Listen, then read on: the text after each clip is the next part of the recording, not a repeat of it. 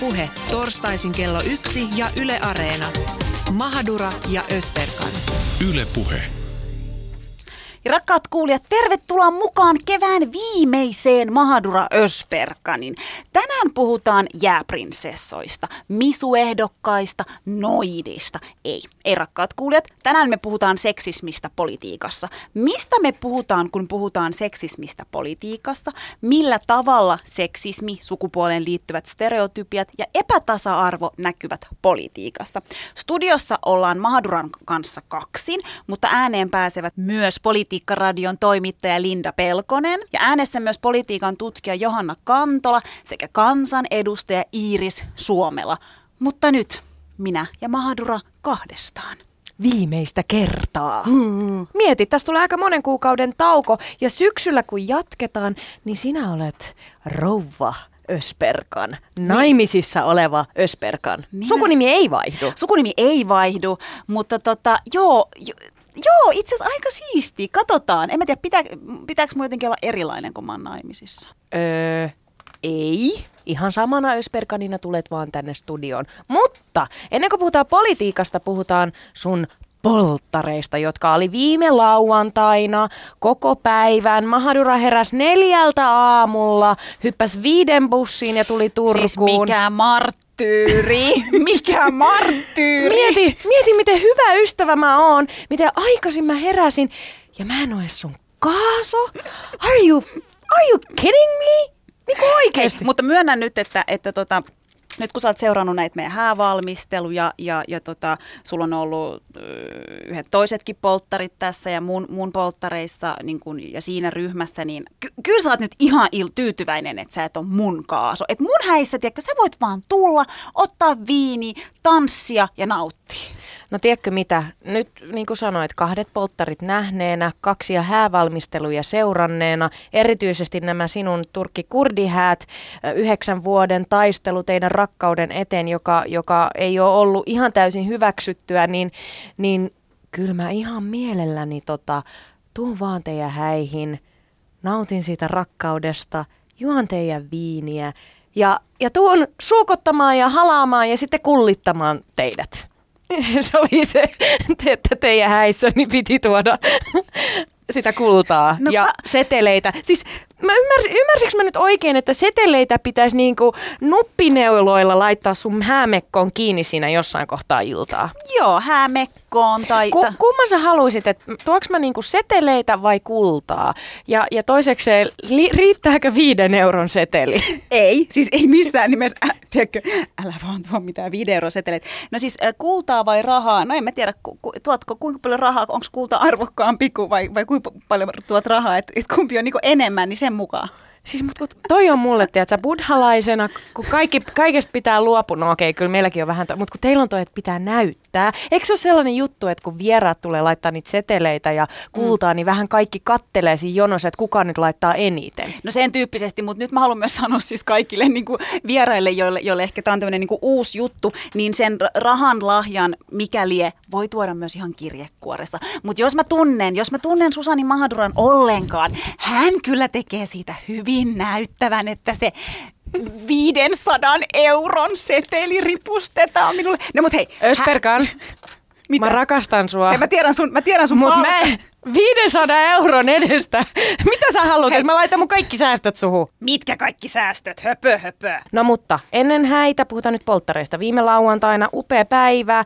Ensin oli ilmajogaa, sitten oltiin vähän Naantalin kylpylässä tekemässä äh, tommosia spa-hoitoja. Sen jälkeen hyppäsimme autoon, tultiin Helsinkiin, syötiin, juotiin, juotiin, juotiin, juotiin ja loppuilta tanssittiin oli aivan mahtavat polttarit. Siis mun on pakko nyt tekkö, tota, kiittää kaikkia, ennen kaikkea mun kaasoa ja sitten mun hyvää ystävää Susanna, jotka on ollut niinku tavallaan näissä pääjärjestelyissä, mutta kaikkia, jotka tuli ja oli, äh, oli jotenkin ihana huomata, että miten miten kaikki vaan tiedät jo puhas yhteen hiileen tavallaan, että siellä oli myös semmoisiakin ihmisiä, joiden kanssa mä en ole ehkä niin kuin päivittäin, edes viikoittain, edes kuukausittain tekemisissä, mutta kaikki, jotka tuli ja jakso vetää loppuun asti, niin oli 110 prosenttisesti messissä.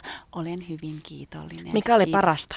No parasta oli ehkä se, tota, mm, no tiedätkö kun siis o, onko sulla koskaan käynyt sille, että, että kun, kun sä lähdet sun kavereiden kanssa niin vähän viihteelle, niin sitten alkoholihan on semmoinen, että sä saatat niin kuin huomata jostain ihmisestä täysin uuden puolen. Siis tavallaan niin kuin semmoisen, että sä oot silleen, että wow, ja sitten sä mietit, että, tiedätkö, toi ihminen teki ton niin kuin mua varten. Ja siellä tuli montakin semmoista hetkeä, tiedätkö, että kun mä huomasin, että, että kun te jaksoitte vetää aivan loppuun asti, tanssitte, että mä olin jo ihan valmis, tiedätkö, puoli neljä, niin te vielä niin kuin veditte. Ja mä tiesin, että te olette tosi väsyneitä, mutta te kaikki halusitte kuitenkin niin kuin tehdä sen mun takia. Ja kun me mentiin tämmöiseen me, me vikan mestaan, siis tämmöisen yökerhon, missä me, missä me tanssittiin, niin susta sain tämmöisen täysin uuden puolen, mitä en ole siis ennen, en ole niinku nähnyt, enkä ole, enkä ole tiennyt. Siellä soi, äh, onko se tämä Daruden biisi, tämä Sunstrom. Sunstorm. Sunstrom. siis mitä? Ja se alkoi siis, se, se, se tuli se biisi, no tää, musa, tää musiikista, musapuoli ei ole mun juttu, mutta sä olit niinku kyykyssä. Sä olit siis siellä keskellä tanssilattia kyykyssä, siis semmosessa niinku, tiedätkö, asennossa, että saisit voinut mennä, niin kuin, että sulla olisi voinut tulla kakka esiin. niin sä olit siellä kyykyssä ja sitten se biisi alkoi ja se alkuhan on tosi semmoinen niin hidas ja siellä yökerrossa oli vielä hitaampi. Niin sä niin kuin eläydyit siihen niin täysille ja sitten sä niin kuin nousi ja, sitten kun se niin kuin lähti se biisi ihan kunnolla, herra varjele mitkä tanssiliikkeet ja sitten mä vaan katoin, että mitä toi niin kuin, et, et, mutta tämmöinen ihanaa, että kiitos. Ja mä koen, että se oli niin kuin mulle. Se oli performanssitaideteos. Oh my god. Sulle ja tiedätkö, mä eläydyin. Tiki tiki tiki tiki tiki tiki tiki joo, nimenomaan. Mutta siis mm, se tanssi, minkä sä näytit, niin siis se oli mun kore- koreografia, minkä mä oon tehnyt kymmenenvuotiaana. Ja mä esitin sen Espanjassa koulussa koko koululle, kun piti olla silleen, että, että jotain, joku niinku musiikkiteos Suomesta. Ja mä tein sitten Taruden biisin ja tanssin sen taati. Ja mä muistan edelleen, miten se koreografia meni. Joo, niin mäkin. Se oli, se oli mun niinku, siis Wow. Joo, se oli mun, niinku, mun, mun teos sulle. Mutta oli aivan upea päivä ja olit aika, aika hyvässä tuiskeessa ja mun mielestä niinku näki, näki kasvoiltasi, että nyt se Esperkan on oikein tyytyväinen. Ja, ja, ja kun mä oon nyt seurannut kolme vuotta teidän prosessia ja aidosti sitä, että että sä oot taistellut yhdeksän vuotta ton rakkauden eteen, että sä saat tämän ihmisen ja te voitte niin kuin mennä naimisiin. Ja mä en ole mikään, sä tiedät, mutta mä en ole mikään niin kuin häätyyppi tai en usko välttämättä avioliittoon, mutta kyllä mä liikutuin sun kohdalla ja tämän tarinan kohdalla. Ja kyllä se, niin kuin se polttaripäivä, se tuntui erityisen tärkeältä just siksi, että nyt me Juman kautta juhlistetaan sinua ja sitä, että sä meet oikeasti pääset yhdeksän vuoden jälkeen. Kyllä. Niin kun. Ja arva mikä on vielä, siis mun mielestä mahtavaa on se, että meillähän on vielä hennailta edessä ja sitten on vielä häät edessä. Et kuule, tämä jatkuu Tää, vielä. tää jatkuu koko kesä. Mä odotan Hennailta koko kesä, koko kesä. Odotan Hennailtaa todella paljon. Mä, mä niinku odotan, että mä pääsen näkemään oikeasti, minkälaiset on turkki-kurdi-häät. Kyllä, niin mäkin vähän kauhulla, mutta toisinaan taas ihan hyvällä mielellä. Hei, Po- poli- polttareista politiikkaan. politiikkaan. Tänään puhutaan tosiaan seksismistä politiikassa ja, ja tota, ihan alkujaan mä kysyisin sulta, että, että mikä fiilis sulla tästä aiheesta ylipäätään? ylipäätään siis aiheesta, äh, mun mielestä äh, nyt kun tavallaan meillä on uusi hallitus, mikä ei ole, ei ole niin täydellinen, mutta on kuitenkin sillä, että ollaan mun mielestä menty huomattavasti parempaan suuntaan. Se, mistä mä oon niin erityisen iloinen ja tyytyväinen, niin on ehkä se, että kuinka naisvaltainen tämä meidän hallitus on, mitä tulee ministereihin. Oliko siellä peräti ö, 11 ministeriä, jotka, jotka on niin naisia, ja sitten, sitten oli tota, kahdeksan vai miehiä, niin, niin tavallaan niin kuin se ja sitten just yli, se, että mi, mi, ketkä pääsi miksikin ministeriksi, niin on, on mun mielestä hyvä. Ja nyt taas... Mm, tämä tuorein keissi, mihin mekin tänään tartutaan, eli tota, puhutaan siitä, kun Iris Suomela twiit, twiittasi ja nosti esiin se, kun ö, eräs toimittaja kirjoitti sisäministeristä Maria Ohisalosta jääprinsessana. Eli tämmöinen nimittely tai, tai mi, miksi sitä tulisi nyt, nyt niin kutsua, niin mun mielestä aika siisti, että nyt kun meillä on, tiedätkö, öö, vahvoja, osaavia naisia siellä politiikassa, niin pystytään tuomaan tämmöiset ongelmakohdat esiin, pystytään tarttuu niihin rakenteisiin, niin on aika happy. Se on ihan totta. Samaan aikaan kun puhutaan tasa-arvosta, niin, niin, niin jos sä oot onnellinen siitä, että miehiä ja naisia, niin eikö toi ole aika kaksinapainen tapa ajatella sit kuitenkin siitä, että tämä olisi niinku tasa-arvoisin hallitus. Me ollaan puhuttu Mahandura Ösperkanissa sukupuolen moninaisuudesta ja muutenkin tasa-arvosta, että miten vähemmistöt näkyy vallassa, niin, niin kyllähän vielä tehtävää olisi. Ja on nähnyt sitä olen nähnyt muutamia niin kuin kolumneja, että no, että, että, että aina pitää jostain valittaa ja aina voidaan ihmisiä jakaa niin kuin tiettyjen, ö, tiettyjen piirteiden perusteella, mutta kysehän ei ole siitä. Kyse on siitä, että ketkä ovat ne valtaa pitävät ihmiset ja millä tavoin he edustavat suomalaisia.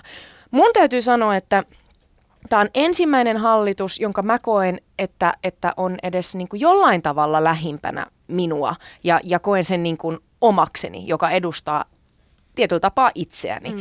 Mutta, mutta samaan aikaan niin, niin toivon, että, että tulee, ja aina, aina voi miettiä, että, että mitä, mitä tulevaisuudessa. Mä toivon, että joku päivä siellä on päättäjinä, johtajina myös niin kuin sellaisia tyyppejä, jotka oikeasti edustaa sitä suomalaista moninaisuutta. Mm. Mm.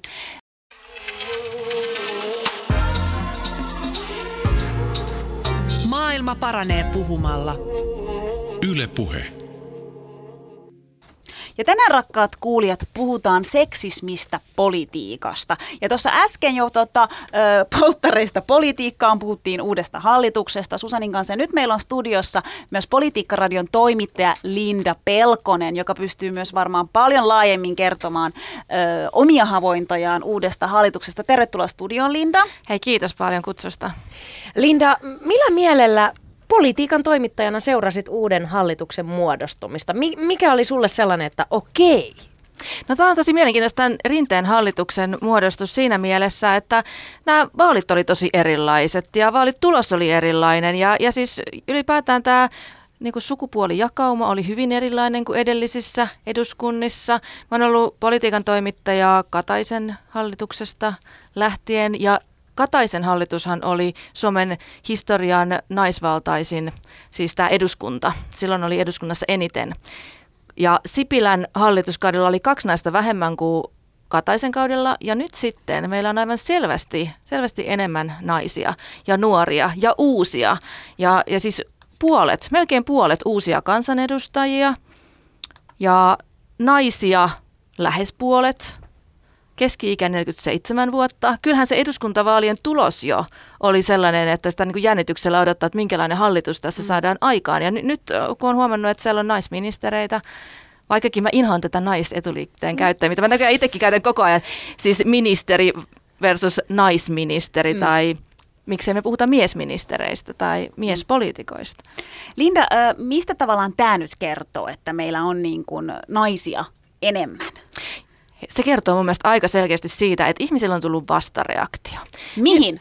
Siihen, että, että nyt meillä, meillä oli siis Sipilän hallitus. Ja Sipilän hallituskaudella oli naispoliisiministereitä huomattavasti vähemmän kuin aikaisemmin. Eli oli, oli tosi miesvaltainen hallitus. Tehtiin kikysopimus, jossa me nähtiin näitä all mail-paneeleja siellä niin kuin kerta toisensa jälkeen. Oli työmarkkinapomot ja oli, oli nämä ministerimiehet siellä rivissä, kravaatit kaulassa ja päättivät muun muassa sen, että naisvaltaisilta pienipalkkaisilta aloilta leikattiin lomarahoista.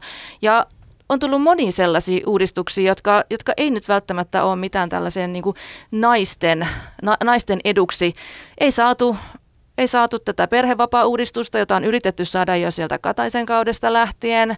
Se on junnannut ihmisillä on selvästi tullut semmoinen vastareaktio siitä, että hei me halutaan tyypit nyt eduskuntaan, jotka ajaa naisten asioita ja naisille kuuluvia asioita, naisvaltaisten alojen asioita ja tasa-arvokysymyksiä.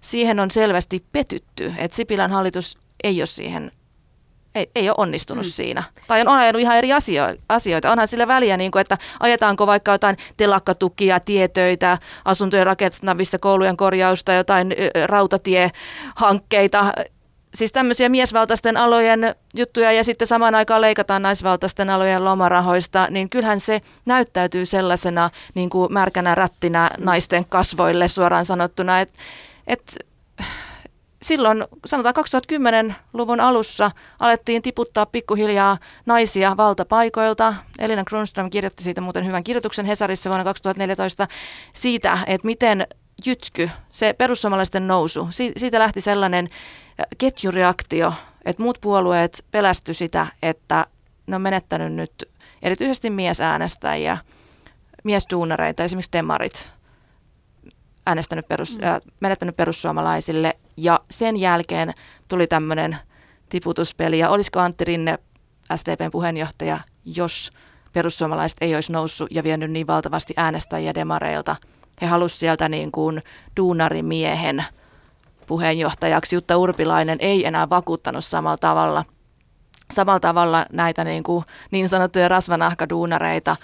Ja Urpilainen sai lähteä aika kylläkin täpärin täpärin tota äänin, mutta, mutta Antti Rinne voitti ja, ja myös muita. Siis on, silloinhan oli, on ollut pääministerinä, presidenttinä nainen, Jutta Urpilainen, Anni Sinnemäki, puheenjo- puolueen puheenjohtajina ollut näkyviä naisministereitä, Paula Lehtomäki ja, ja Heidi Hautala, joka muuten sai aika, aika törkeän kohtelun tai no törkeä, mutta siis tällaisen, niin kuin, mm. että, että häntä kyllä riepoteltiin lehdissä niin kuin tosi voimakkaasti. Ja jos mä saan vielä tätä monologin jatkaa, niin kyllähän niin kuin naispolitiikkoja kohdellaan paljon rajummin mediassa kuin, kuin mitä miespolitiikkoja. Et esimerkiksi Myös Anneli Jäätteenmäki ja Heidi Hautala on hyviä esimerkkejä siitä, he on jättänyt ministerin tehtävänsä sen takia, että, että siis sen seurauksena, että heitä on kovasti kritisoitu julkisuudessa. Sitten taas jos vertaa vaikka Alexander Stubb, hänelle riitti, hän kertoi väärää tietoa eduskunnan edessä, siitä on se kohu. Hän sanoi, että sori siitä, se riitti. Hetkonen, Linda, tässä tulee nyt niin paljon informaatiota. Nyt stop.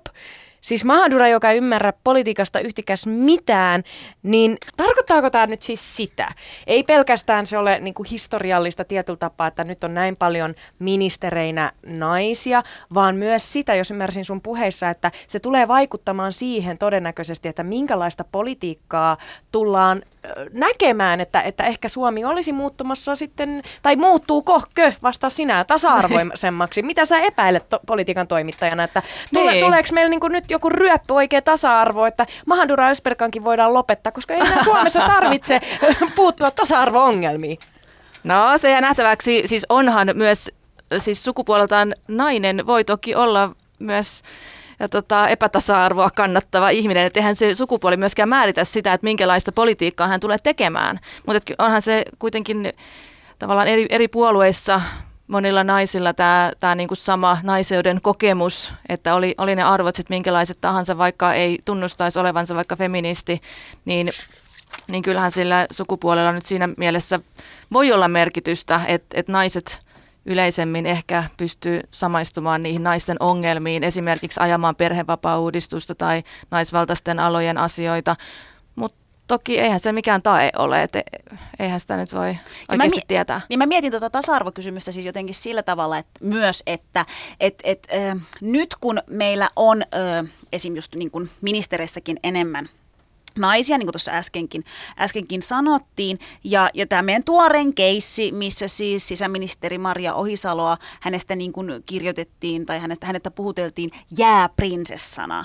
Niin aika silleen, että valitaan sisäministeri ja heti tavallaan niin kuin ensimmäisiä artikkeleita, ensimmäisiä haastatteluja ja sitten tulee tämmöinen, niin kuin, että hän sai taas jonkun tämmöisen tittelin, että ei voi vaan olla sisäministeri, että ikään kuin, että se tarvii jonkunlaista liitettä siihen. Mm. Ja, ja sitten tavallaan se, että nyt kun naisia on enemmän valta-asemassa, niin onko voisiko jotenkin ajatella, että alkaako tästä uusi semmoinen niin ilkeilyn aalto, tiedätkö, että, että nouseeko nyt siitä sitten semmoinen, että nyt ikään kuin kuraa saadaan enemmän niskaa, kun siellä on kerta enemmän naisia. En tiedä. Mitä voi, mieltä oot? Siis voi olla. Kaari Utria muuten antoi hyvän haastattelun tuossa about vuosi sitten, jossa, jossa hän nosti sitä esiin, että historiallisesti pitkällä aikavälillä naisten asema on parantunut huomattavasti, mutta aina tulee vastaisku. Ja hän kovasti siinä ylisti miituuta ja kuinka paljon miitu on saanut aikaan. Hän arvioi, että se muutos voi olla jopa yhtä merkittävä kuin Ranskan vallankumous aikanaan, että mitä se saa aikaan.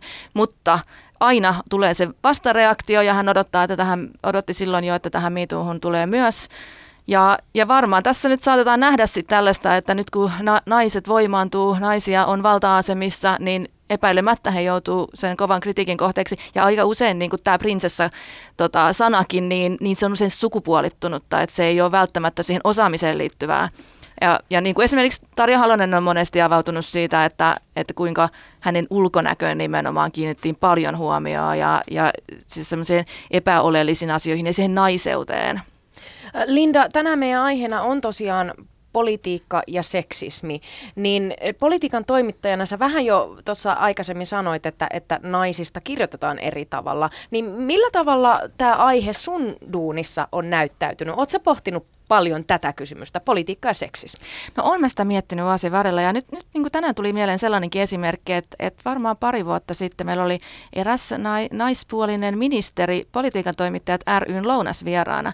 Ja mä huomasin sen, kun mä oon niillä nyt käynyt vuosien mittaan jonkun verran niin lounailla, niin politiikan toimittajista siellä ei ollut juurikaan miehiä paikalla. Et aika usein silloin, kun meillä on miespuolinen ministeri lounaalla, niin siellä on paljon miehiä myös politiikan toimittajia siellä pöydässä. Mutta sitten mä huomasinkin, että ahaa, täältä puuttuu nyt mie- miehet politiikan toimittajista miehistä aika harva oli tullut paikalle vai oliko sitten tullut toimituksissa tämmöistä, niin että jahas nyt on naisministeri, niin laitetaan sinne sitten naistoimittajat paikalle. En tiedä, mutta, mutta se oli mun mielestä silmiinpistävää se, että, että tuli sellainen olo, että eikö niin kuin miespuolisia politiikan toimittajia kiinnosta kuunnella naisministerin niin kuin näkemyksiä. Kiinnostava havainto. Millä tavalla sä sitten oot seurannut julkista keskustelua, median toimintaa? Kirjoitetaanko oikeasti sun mielestä merkittävästi eri tavalla, jos kyseessä on ö, ministeri tai poliitikko, joka sattuu olemaan mies tai nainen tai, tai, tai muu?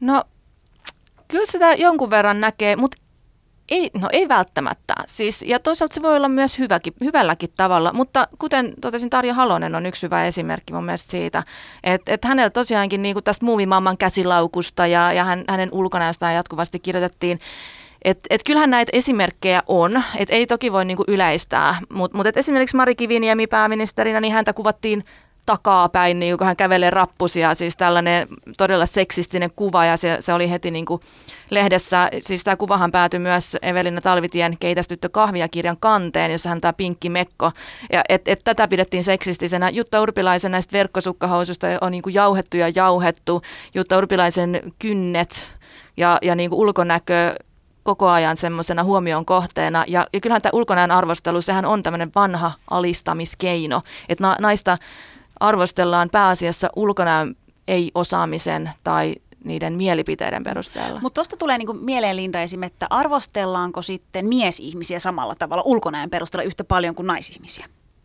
No ei, ei mun mielestä. Niin. Mun mielestä on ihan selvää, että ei. Niin, niin. Ei todellakaan. Eli sitten tavallaan, me voidaan ajatella, että kyllähän sitten siinä kohtaa media kohtelee naisihmisiä eri tavalla niin kuin vs. Mies, miespolitiikkoja.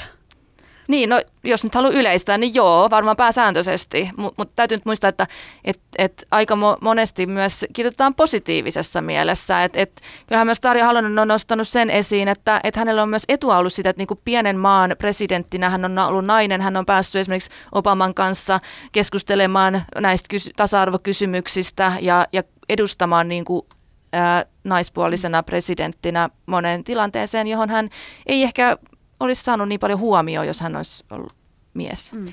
Mä heitän teille molemmille nyt kysymyksen, kun tässä on nyt puhuttu siitä, että poliitikon täytyy kestää sitä, sitä tota kovaa puhetta ja kieltä ja nimittelyä toimittajienkin puolesta, niin, niin, niin mitä eroa sillä, onko sillä teidän mielestä jotain eroa kuitenkin, jos puhutaan jääprinsessasta, ää, kun vaikka setämiehistä tai alieneista tai muista, millä mu- muitakin poliitikkoja on nimitelty? Täytyy muistaa, että nimittely, niin se, se nyt ei ole kauhean sivistynyt muutenkaan, mutta se voi mennä sitten jopa kunnianloukkauksen puolelle.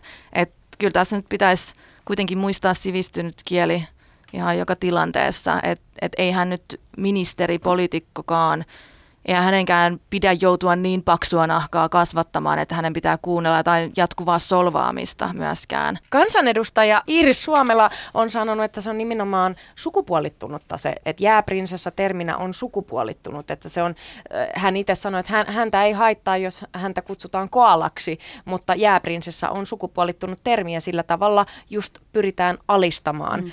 Ähm, mutta mä sanon nopeasti tähän väliin, että mun mielestä, mä oon siis Lindan kanssa siinä ehdottomasti samaa mieltä, että kaikki nimittely, tiedätkö, politiikassa, työelämässä, ihan missä vaan. Mun mielestä niin kuin, se ei vaan kuulu, se ei ole niin kuin sivistyneiden ihmisten, sivistyneiden kansan mun mielestä tapaa kommunikoida, puhua, että ei tarvitse mun mielestä nimitellä niin kuin ulkonäön perusteella tai eläimiksi tai miksi.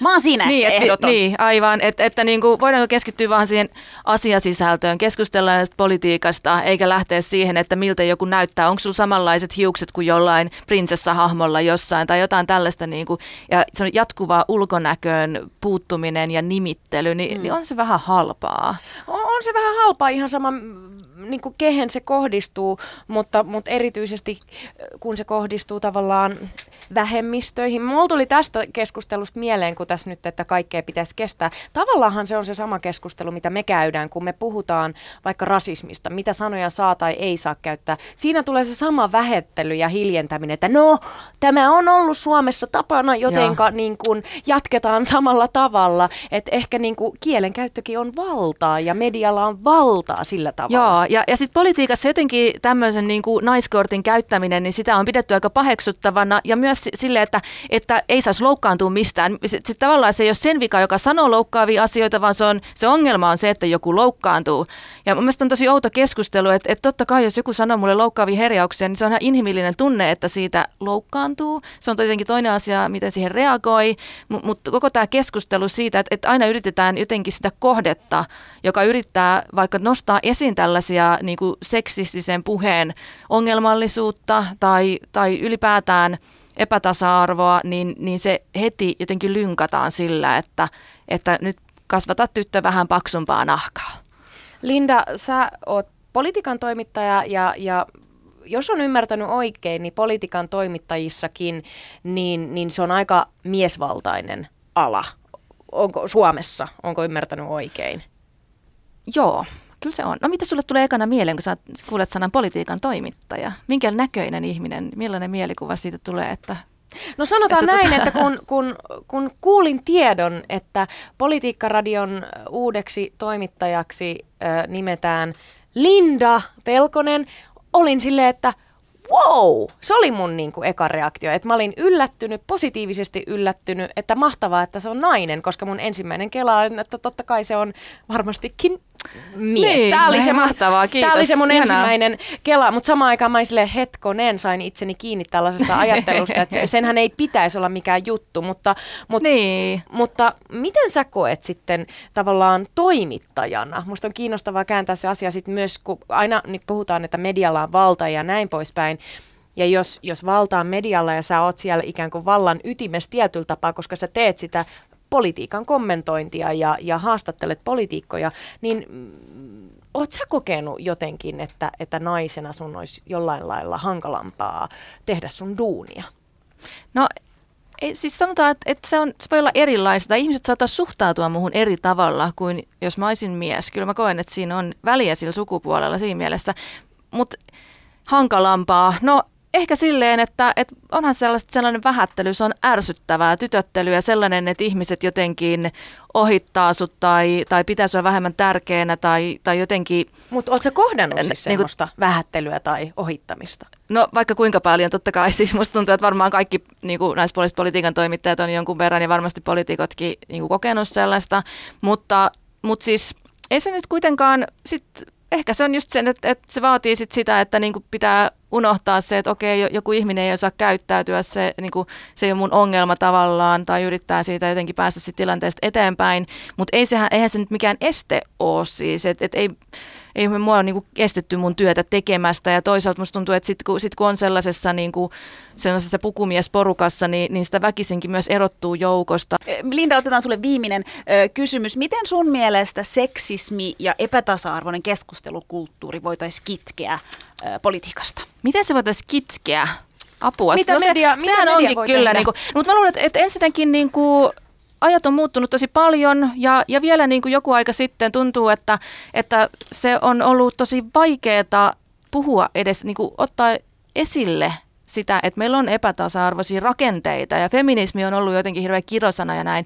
Ja, ja sitten niin kuin on pystytty vaientamaan naiset helposti sellaisella, että, että älä nyt loukkaannu herkkähipiäisenä ja tämä politiikka on niin monimutkaista, että naiset ei sitä ymmärrä tyyppisellä niin kuin argumentoinnilla tai sitä, että aina pätevin valitaan eikä, eikä sukupuolen mukaan. Niin, niin tuntuu, että, että mielestäni on niin kuin mahtavaa se, että, että huomaa, että monet nuoret naiset ja vanhemmat naiset myös niin tota, osaa jotenkin me päästä sen yli, että se ei niin kuin heikennä, se ei lannista, vaan, vaan tota, ja jatkavat sitten ihan normaalisti siitäkin huolimatta, että joku on heidän kanssaan eri mieltä tai tytöttelee heitä. Politiikkaradion toimittaja Linda Pelkonen, kiitos haastattelusta.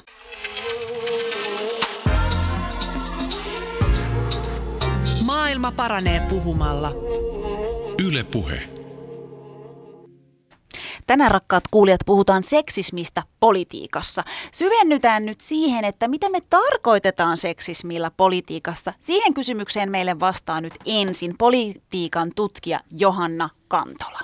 Politiikassa seksismi voi ottaa hyvin monenlaisia erilaisia muotoja. Eli varmasti jos me ajatellaan ää, seksismiä niin kuin yleisellä tasolla, niin sitten meillä tulee mieleen sellaisia yleisiä ilmiöitä, ää, kuten vaikka seksistiset vitsit tai rasistiset vitsit, jotka on osa samaa ilmiötä, tai seksuaalinen häirintä. Nämä on sellaiset niin kuin helpoimmat tavat ymmärtää seksismi politiikassa, mutta tutkijalle seksismi politiikassa tarkoittaa montaa muutakin asiaa. Eli siinähän on tavallaan kyse siitä, että asetetaan naiset ja miehet sukupuolen mukaisille paikoilleen politiikassa. Eli silloin siihen kuuluu esimerkiksi politiikan sukupuolittunut työnjako. Että meillä voi olla käsityksiä siitä, että mitkä on niin kuin naispolitikoille ja miespolitikoille sopivia tehtäviä politiikassa.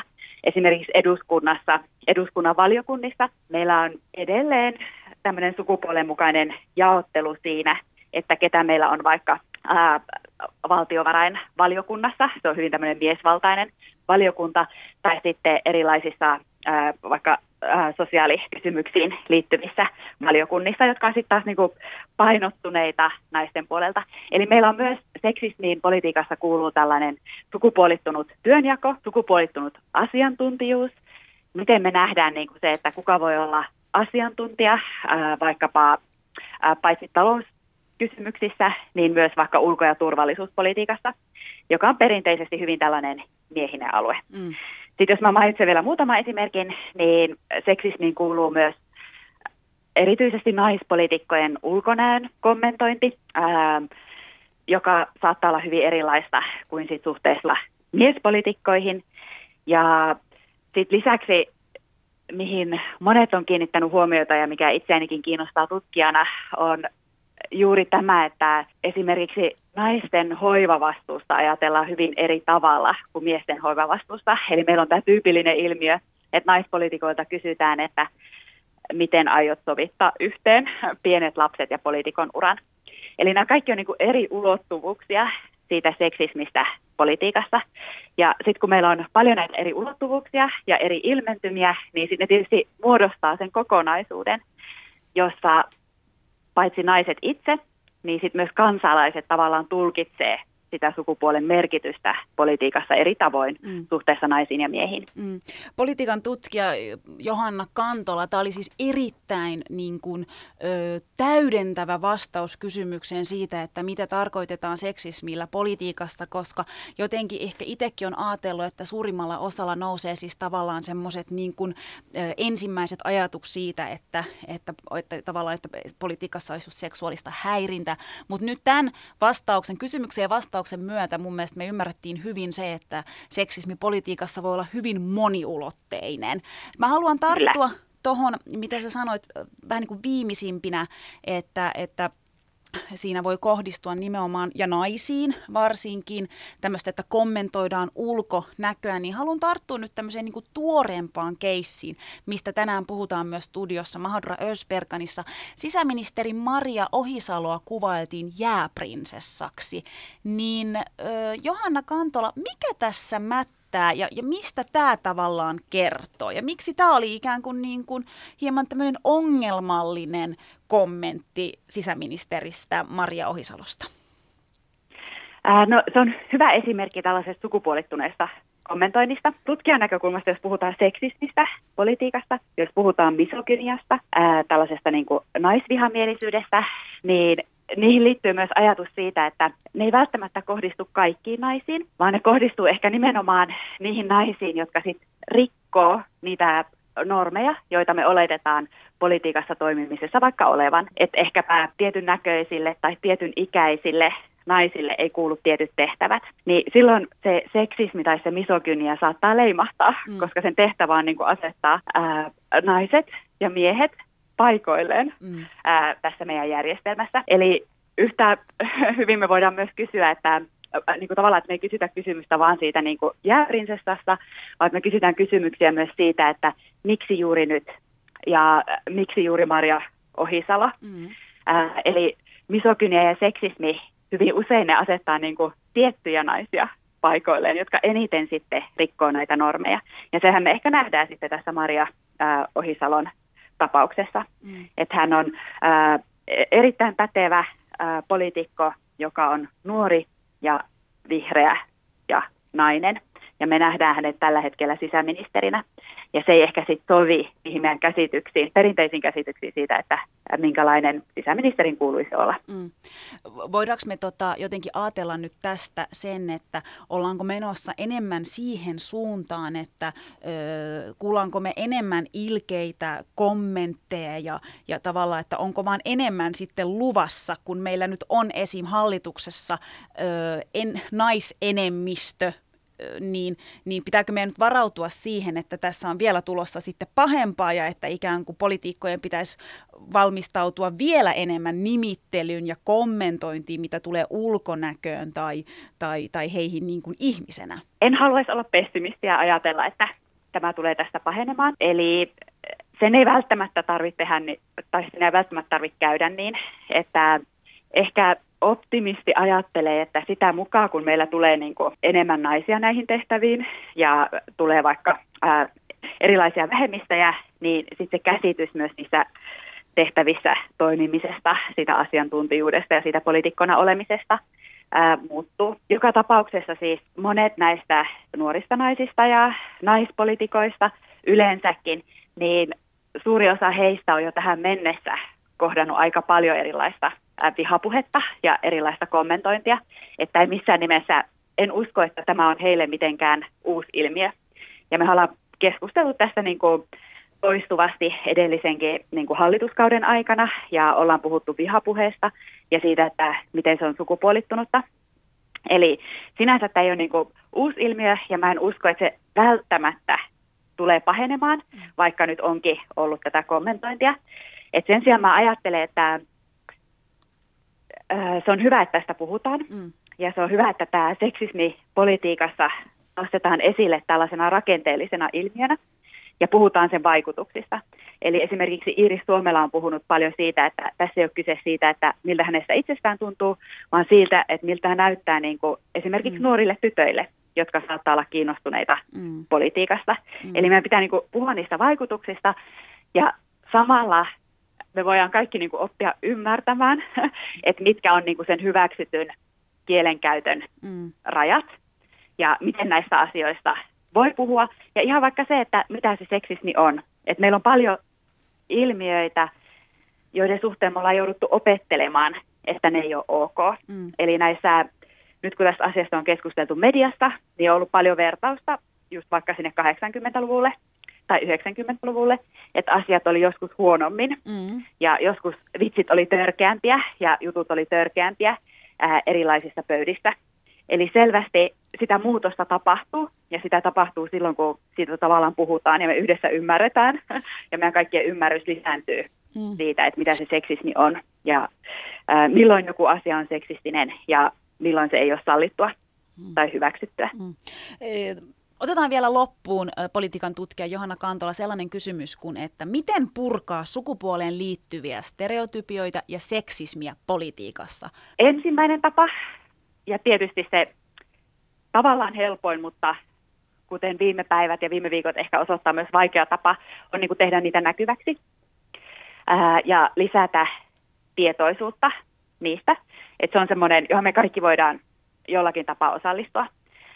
Mutta tietysti sitten eri toimijoiden, eri tahojen, eri instituutioiden pitää tehdä niin kuin paljon käytännön toimenpiteitä, jotka liittyy sitten ää, sen seksismin purkamiseen. Eli esimerkiksi eduskunnassahan on viime hallituskaudella ja viime kaudella niin edennyt vaikka eduskunnan tasa-arvotyö, että tehdään ää, kansanedustajiin liittyen on tehty tasa-arvotutkimusta, ää, halutaan edistää vaikka niin kuin tasa-arvosuunnittelua. Tasa-arvokysymykset on helposti sellaisia, joissa sitä vastuuta niin kuin vieritetään sinne yksilölle. Että jos me kaikki vaan, niin kuin, jos me kaikki asenteet vaan muuttus ja jos me kaikki vaan niin kuin ajateltaisiin toisella tavalla, niin maailma olisi paremmin. Mutta meillä on oikeasti vielä niin kuin, tosi paljon työtä tehtävänä ää, myös siellä niin kuin instituutioissa ja niissä rakenteissa. Ää, ja esimerkiksi konkreettisesti vaikka ää, puolueissa ja politiikan tekemisessä ja eduskunnassa, että pohdittaisiin vaikka sitä, että kuinka sitten pienten lasten vanhemmat voi niin kuin osallistua sinne. Pohdittaisiin esteettömyyteen liittyviä kysymyksiä niin kuin hyvin laaja-alaisesti. Eli me voidaan edelleen niin kuin purkaa niitä rakenteita, jotka sitten estää sitä tasa-arvon toteutumista. Ylepuheessa Mahadura ja Ösberkan. Ja siinä kuultiin politiikan tutkijan Johanna Kantolan haastattelu aiheesta. Ja tänään rakkaat kuulijat puhutaan seksismistä politiikassa äärimmäisen kiinnostava haastattelu ja mun mielestä oli tosi tärkeää to- nostaa toi pointti ää, esiin, että se, mitä se seksismi politiikassa tarkoittaa. Että se ei ole vaan sitä ulkonäön kommentointia, vaan nimenomaan sitä, että asetetaan naiset ja miehet sukupuolen mukaisille paikoilleen. Eli se politiikan sukupuolittunut työnjako kuka voi olla asiantuntija tietyissä kysymyksissä, kysytäänkö politikolta, joka sattuu olemaan nainen, että miten aiot sovittaa yhteen lapsen hoitamisen ja työn. Eli kyse on paljon laajemmasta ilmiöstä ja, ja mun mielestä oli todella hyvä, että tämä nostettiin esiin tässä. Mm. Ihan mahtavaa, siis on samaa mieltä. Ja sitten jotenkin me niin miettimään sitä, mitä Johanna Kantolakin tuossa sanoi, että, että nythän niin erilaisissa haastatteluissa ja tavallaan niin kuin, puheenvuoroissa on nostettu esiin myös se, että asiat on joskus ollut huonommin. Tiedätkö, mentiin sinne 80-lukuun, että miten silloin ollaan puhuttu niin kuin naisista ja, ja tavallaan mikä silloin on ollut se asetelma eduskunnassa ja näin. Mä en nyt tiedä, Susani, mutta onko niin kuin tosi väärin ajateltu se, että, että tota, mua tai tavallaan se puolustus tiedätkö, siitä, että 80-luvulla asiat oli niin paljon huonommin, että nythän on paremmin. Niin onko ihan hirveätä sanoa, että kun mua ei nyt kiinnosta, tiedätkö, että mitä 80-luvulla, mua kiinnostaa, että mitä nyt 2019, tiedätkö, nyt hallitus, mitä mä oon äänestänyt ja, ja tavallaan missä mä oon halunnut, tiedätkö, että mun ääni pääsee kuuluviin, että sinne pääsee ihmiset, jotka edustaa mun kaltaista Suomea, niin en mä tiedä, mua ei nyt jotenkin ehkä se lohduta, että mennään parempaan suuntaan, vaan se, että että tiedätkö, meillä on sisäministeri, pätevä, nuori, vihreä nainen, heti hyökätään. No joo, se, kyllä mä ymmärrän, mitä sä tarkoitat. 80-luvulla sä oot ollut mitä? Taaperi, joka on imennyt tuttia ja kakannut housuun, mutta siis tietenkään sua ei siinä kohtaa ehkä kiinnostanut nämä kysymykset, mutta, mutta on myös tosi tärkeää mun mielestä vähän peilata siihen, että kuinka pitkä matka on kuljettu tähän pisteeseen, mitä kaikkia, ää, mitä kaikkia asioita on tapahtunut, mutta myöskin ikinä ei pidä ikään kuin tyytyä, nojata tuo, nojatuolia olla sillä, no nyt hei, meillä on asiat hyvin, että 11 ministeriä naisia, niin, niin, niin asiat olisi hyvin, koska nimenomaan se, mistä tässä niin tämän keskustelun pohjalta kun puhutaan, niin, niin eihän se tasa-arvo edelleenkään ole valmis. Ja, ja, ja tämäkin, että me puhutaan niin miehistä ja naisista, niin se on tosi binäärinen ja, ja myös ehkä tietyllä tapaa niin kuin, että vanhanaikainen tapa ajatella myöskin sukupuolesta. Että et tässä niin kuin, mun mielestä tässäkin kohtaa pitäisi ehkä jossain vaiheessa laajentaa se keskustelu ja myös, myös tavallaan sukupuolen moninaisuus ottaa huomioon. Se on tätä päivää 2019. No miten sukupuolen moninaisuus näkyy nyt tässä keskustelussa? Eipä juurikaan. Se on ehkä se seuraava steppi, mitä tässä tasa-arvokeskustelussa tulisi ottaa. Mm. No m- miten sitten muut vähemmistöt näkyy tässä keskustelussa? Ja, ja, ja niin kuin mä tiedän, että, että tämä nyt ärsyttää, että mä sanon tämän, jo, ehkä jo, joitain, mutta mut, mut kyllähän se vaan on niin, että meidän pitää peilata, että mistä ollaan lähdetty, missä ollaan nyt ja mitä me voidaan vielä tehdä paremmin. Aamen, sisko. Me soitettiin myös äh, vihreiden kansanedustajalle Iiris Suomelalle ja esitettiin itse asiassa tähän alkuun Iirikselle ihan sama kysymys. Mistä me puhutaan, kun me puhutaan seksismistä politiikassa? Kuunnellaan haastattelu tähän väliin. No ehkä tärkeintä on hahmottaa, että kyse on rakenteellisesta yhteiskunnallisesta ongelmasta, jota voi sitten hahmottaa erilaisten esimerkkien ja ilmentymistapojen kautta, mutta ne ilmentymistavat ei ole se ilmiö tyhjentävästi. Et nyt vaikka tuntuu, että moni on kiinnittynyt tähän ulkonäkökeskeisyyteen, mutta se on ikään kuin vain osa tätä laajempaa ilmiötä, jossa on siis kyse siitä, että tosi monissa tilanteissa naisia, varsinkin sukupuolivähemmistöihin kuuluvia ihmisiä, sivuutetaan, ohitetaan, kohdellaan ylipäätään heidän oletetun sukupuolen perusteella eri tavalla kuin millä sitten miestä kohdeltaisiin. Niin siitä tässä on pohjimmillaan kyse, että se kohtelu, toimintatavat, asenteet, yleensä siis tiedostamattomat asenteet, on vain erilaisia joillekin kuin toisille. Et kyse ei ole pelkästään jotenkin siitä, että tuleeko jollekin enemmän kommenttia ulkonäöstä kuin toiselle, vaan tässä on ikään kuin tällainen laaja rakenteellinen ongelma taustalla. Miten sä sanoisit, että esim. politiikassa, äh, miten tämä ilmiö näyttäytyy, kun puhutaan siis politiikasta ja seksismistä, niin miten sä oot huomannut sun uralla sen? Mä uskon, että ne konkreettiset tilanteet on aika tuttuja monille naisille työelämässä. Äh, kyse on vähättelystä, hiljentämisestä, ohittamisesta, siis ihan sellaisesta, että kun aloittaa uudessa paikassa, alkaa käydä jonkun tietyn ryhmän kokouksissa, niin ensinnäkin kyse on siitä, että tervehditäänkö, tullaanko juttelemaan vai ei, tullaanko juttelemaan vaikka vasta siinä pisteessä, kun selviää, että ihmisellä on joku vanhempi miespuolinen sukulainen, jonka tyypit tuntee. Mulle on siis käynyt näin, se oli tosi erikoinen tilanne, että, pitkään oli ehtinyt sen saman porukan kanssa tehdä töitä, ja sitten ensimmäiset sellaiset small talk-avaukset tuli siinä vaiheessa, kun ne tyypit tajusivat, että ne tuntee mun isoisän. Se on yksi, yksi esimerkki tässä.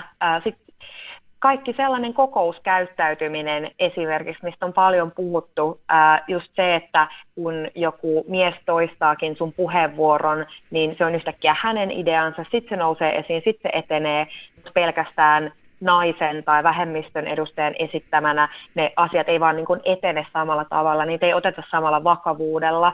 Tämä kytkeytyy siihen, että keitä ylipäätään pidetään osaavina, keitä pidetään skarppeina, kenen osaaminen tunnistetaan ja sitten kenen taas ei. että äh, tähän sitten kytkeytyy ihan ehdokasasettelu, kaikki rekrytoinnit, kaikki, kaikki, mikä nyt varmasti työuralla on monella ihmisellä muualtakin tuttua, että et se kirjo on ihan valtava, se menee just sieltä kokouskäyttäytymisestä, rekrytoinneista, sit äh, johonkin sellaiseen häirintään ja muihin vakavaan ja isoon ongelmaan asti, että äh, siitä on tavallaan laaja spektri sitä seksismiä politiikassa.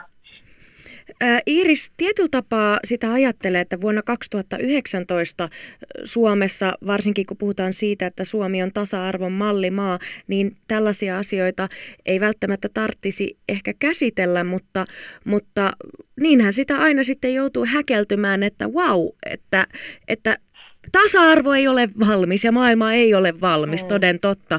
Niin, niin mitä sä itse ajattelet siitä, siitä, että onko asioissa menty yhtään eteenpäin vai, vai mitkä on ne suurimmat ongelmat, mihin nyt, nyt pitäisi tarttua? Tämä on kiinnostava asetelma. Mä oon tästä paljon keskustellut meidän vanhempien naiskansanedustajien, esimerkiksi Satu Hassin kanssa – me ollaan tultu paljon eteenpäin, mutta se lähtötilanne on vielä 80- ja 90-luvulla ollut niin järkyttävän huono, että tilanne, vaikka se on tullut eteenpäin, niin se ei edelleenkään ole ihan kauhean hyvä. Et kun tilanne on ollut vaikka se, että ää, Satu on nähnyt urallaan esimerkiksi sen, että on tullut ylipäätään pakko kuntapolitiikan toimielimiin ottaa edes yksi nainen, edes yksi ää, ikään kuin toisen sukupuolen edustaja, kun siellä on ollut niin kuin valmiiksi se koko toimielin. Ja sitten sen jälkeen on tullut se, että okei, ää, vaan 60 pinnaa saa olla yhtä sukupuolta että ei enää saa olla niin kuin vaikka 95 prosenttia yhtä sukupuolta. Ja nyt tullaan sitten siihen tilanteeseen, että meillä on vaikkapa hallitus, jonka ministereistä enemmistö on naisia, meidän hallituspuolueiden johdosta enemmistö on naisia, niin, niin kyllä tässä on niin kuin pitkä matka tultu ja ää, naiset alkaa nousta niille vallan paikoille, mutta mut edelleen sitä häirintää, vähättelyä, sivuttamista on tosi paljon. Meillä on edelleen puolueita, joissa ei ole ikinä ollut nainen puheenjohtajana, Meillä on edelleen paikkoja, joissa ei ole ikinä Suomessa toiminut muut kuin miehet, niin, niin kyllä sitä työn sarkaa edelleen todella paljon on. Jos joku nyt haluaa katsoa sinne, missä kaikista räikeimmin näkyy se, että meillä on tosi sukupuolittunut yhteiskunta, niin vaikka joku puolustuspolitiikka on musta siitä tosi karu esimerkki. Sitten vähän yllättäen maatalouspolitiikka, siellä kun keskusteltiin hallitusohjelman neuvotteluissa, niin siellä oli yksi nainen mukana, meidän Hanna Halmeenpää, niin tavallaan nämä on sitten sellaisia kokoonpanoja, mitkä ei aina välttämättä nouse mediassa esiin, mutta missä näkyy se, että, että edelleen meillä on niinku todella miehisiä vallan linnakkeita, ja politiikkahan on aika paljon vanhanaikaisempi maailma kuin mitä vaikka mä koin lukiomaailman tai yliopistomaailman, että kyllä mullekin tämä tuli tosi yllätyksenä, kun mä tulin politiikkaan mukaan. En mä ollut lainkaan näin ikään kuin kiinnostunut feminismistä ennen kuin mä näin sen, että, että meillä on niin kuin se paikka, missä päätetään Suomen, EUn, maailman asioista, ja sitten se on yhtäkkiä ihan jäätävän sukupuolittunut ihan eri tavalla kuin moni muu sektori tässä yhteiskunnassa. Ja sitten vielä kun huomasi, että iso osa siitä on just sellaiset, että se ei näy minnekään ulospäin. Että se on ikään kuin siitä kiinni, että kuinka paljon sitä nostetaan esiin, että ymmärtääkö ihmiset, että siellä pitää sitä muutosta saada aikaa, niin, niin tämä on musta se, niin kuin, mikä tässä on hyvä hahmottaa, että edelleen on tosi vahvoja miesten linnakkeita, ja ne ei kaikki näy ulospäin kauhean vahvasti. Sä olet Iiris nostanut esiin, että epätasa-arvoinen keskusteluilmapiiri on näkynyt muun muassa Tampereen kaupungin valtuustossa ja, ja sitten tähän on vastattu sieltä päin, että, että kaikki eivät tätä ilmiötä oikein tunnista. Koet sä, että, että sua on pyritty hiljentää tai on vähätelty sitä, kun, kun sä nostat näitä ongelmia esiin ja, ja muutenkin, kun, kun puhutaan seksismistä politiikassa, niin tuntuu, että, että se vastaanotto on vähän semmoinen kankea tälle keskustelulle. Tässä törmää samaan kuin vaikkapa silloin, jos yrittää puhua eriarvoisuudesta laajasti, että sitä ongelman rakenteellista elementtiä joko ei hahmoteta tai ei haluta hahmottaa, vaan sitten tartutaan joihinkin yksittäisiin tilanteisiin ja esimerkkeihin ja unohdetaan kokonaan se laajempi kokonaisuus, jonka osa ne on. Et se, että tuodaanko jonnekin valtuustosaliin desibelimittari vai ei, niin ei yksinään riitä selvittämään, että ilmeneekö siinä yhteisössä seksismiä vai ei, vaikka mun mielestä on ihan selvä, että nuorten naisoletettujen päälle puhutaan enemmän ja ihmiset sivuuttaa niitä puheenvuoroja enemmän, kävelee siis ihan salista pois kahville siinä vaiheessa, kun puheenvuorolistalla on enemmän naisia kuin miehiä, niin niin kyllä se niin kuin edelleen, meillä on viimeksi nyt tota, maanantaina ollut valtuusto, niin, niin kyllä se siellä näkyy, ja ymmärrän kyllä, että jos ei itse ole sen seksismin kohteena, niin silloin on erityisen paljon tarkkaavaisuutta vaativaa huomata se kokonaisuus just, ja sehän on paljon muutakin kuin se, mitä siellä salissa tosiaan tapahtuu. Se on sellaisia kohtaamisia jossain käytävissä ja muissa tiloissa, missä ei välttämättä yleensä ole läsnä muita kuin se nuori nainen ja sitten se toinen tyyppi, joka heittää niin kommentin tai tulee liian lähelle tai sivuuttaa tai tekee ihan mitä tahansa. Ihan yhtä hyvin mä voin nostaa vaikka esiin sen, että ää, ei rasismi ole osa mun arkea Suomessa ja silloin mun pitää kuunnella niitä, joiden arjessa se näkyy ja kuuluu koko ajan. Niin jotenkin toivoisin, että tämä näkyisi tässä keskustelussa. Iiris, miten sun mielestä me lähdetään nyt murtamaan näitä vallan linnakkeita ja viedään sitä tasa-arvoa eteenpäin? Ihan ykkösjuttu musta olisi antaa tämän asian seuraamisesta ja korjaamisesta selkeämpää vastuuta kaikkialle, missä poliittista valtaa jaetaan, missä sitä on ikään kuin tarjolla. Tämä tarkoittaa puolueita, tämä tarkoittaa meidän kaikkia nuorisovaltuustoja, opiskelija- ylioppilaskuntia, kuntapolitiikkaa, eduskuntaa, että et niin kuin joka paikassa pitää vaan ruveta kiinnittää huomiota siihen, että miten siellä suhtaudutaan eri ihmisiin, mikä niiden ihmisten kokemus on siellä olemisesta ja keitä siellä kannustetaan, keitä siellä ei kannusteta. Ja sitten pitää vaan niin kuin lähteä systemaattisesti kiinnittää huomiota siihen, että jatkossa kaikkia kannustetaan ja tuetaan ja kaikkia autetaan löytämään ne omat vahvuudet ja kaikille luodaan tilaa myös puhua niistä omista kokemuksista, niin, niin sillä ne niin rakenteet murtuu solidaarisuudella ja yhteisellä työllä. Ylepuheessa Mahadura ja Ösberkan.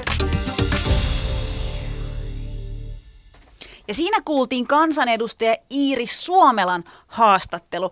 Mun pitää sanoa, että mä tavallaan mihin mä heti tuossa niinku tartuin, niin mun mielestä oli jotenkin ihanaa, miten Iiriskin nosti esiin sen, että okei, että nyt meillä niinku alkaa naisia olemaan vallassa, tiedätkö, että naiset niin on nyt, meillä on niin hallituksessa ministereitä enemmistö naisia, mikä on niin mahtava, mutta se ei kuitenkaan poissulje sitä, niin kuin tässä on monesti tullut esiin se, että meillä on duunia vielä vaikka kuinka paljon edessä.